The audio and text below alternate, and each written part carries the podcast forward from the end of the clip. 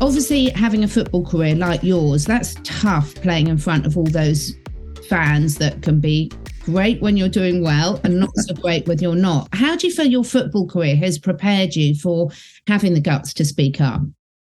Um, yeah, I think it was. I think it was very good preparation. Actually, I, I think um, uh, I could probably attribute most of that to my youth team coach at Southampton, a guy called Dave Merrington, who um, instilled in his in all of his players a, a mental toughness uh, that was preparing you at 16 years of age when I joined Southampton to uh, preparing you to pre- play in the Premier League. Um, you know, with uh, seasoned old professionals who are uh, looking to have any kind of advantage over you, uh, intimidate you.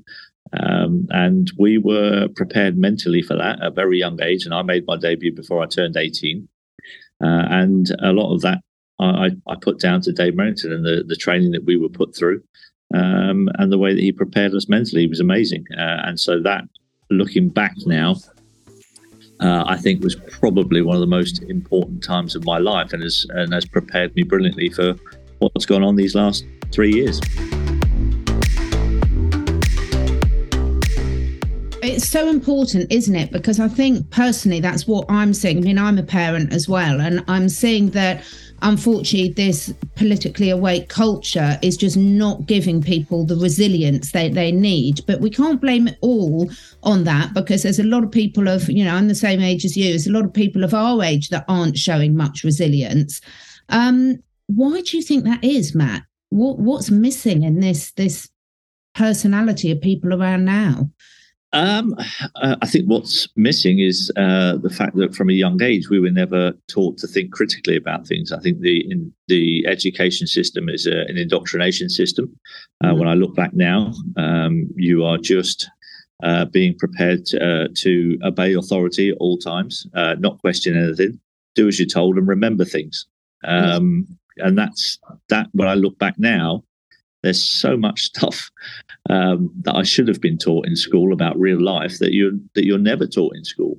Um, and sadly, I, I think we've um, brought up a generation of of people who don't want to question things. You know, just do as they're told and, and obey authority.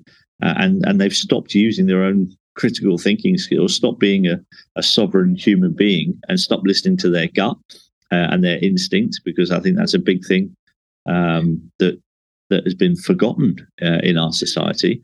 Uh, and I think it's been done deliberately, quite frankly, after what I've witnessed over the last three years.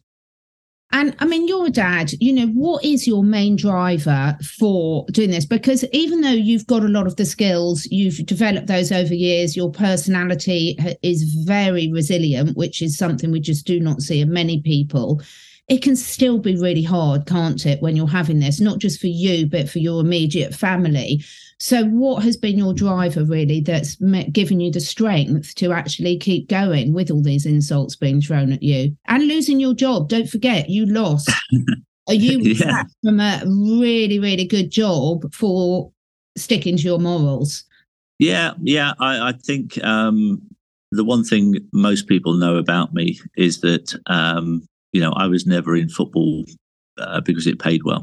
Yeah, know, I played football because I love the sport. It was it, my life has never really been about money. Um, yes, it's nice to uh, have a have a nice house and uh, be able to go on nice holidays and all that kind of stuff. Um, but that is not my primary driver in life. My primary driver in life is to be happy. Yeah, um, I, I, just want to be happy in my life, and I want and I want the same for my children. Mm. Um, you know, and so I think that's probably the main driver. I hate unfairness. Uh, I I really hate you know, I, am a Libran and uh, I, I, need a nice balance in my life. Uh, and I like to see things being just and fair. Um, and unfortunately, what we've witnessed the last few years has neither been just nor fair to the poorest people in our communities. Um, we've seen the biggest transfer of wealth from the lower and middle classes to the uh, upper class. Um, and nobody seems to want to talk about this. Uh, and that's why I speak up because I want the world to be a better place.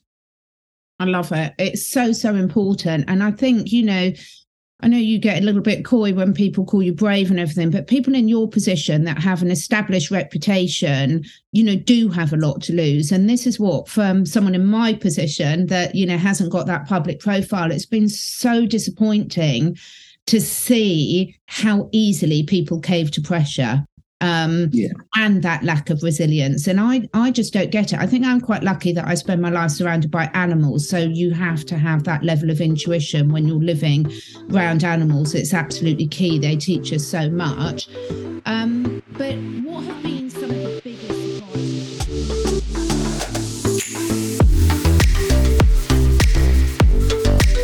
I really hope you enjoyed that conversation. And I hope there's at least one thing that you can take away and apply to your own life or to the lives of your animals. Thank you so much for taking the time to listen. And if you feel inspired, please do share with your friends and family. My goal is to inspire as many people as I can to live their best lives, to stay curious, and to raise their consciousness and that of the collective. So, to do this, I need to reach as many people as possible and this needs your help. If you feel drawn, would you be willing to share your favourite episode with five different people?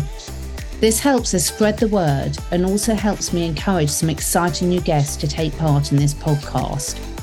If you feel drawn to do that, I will be very, very grateful.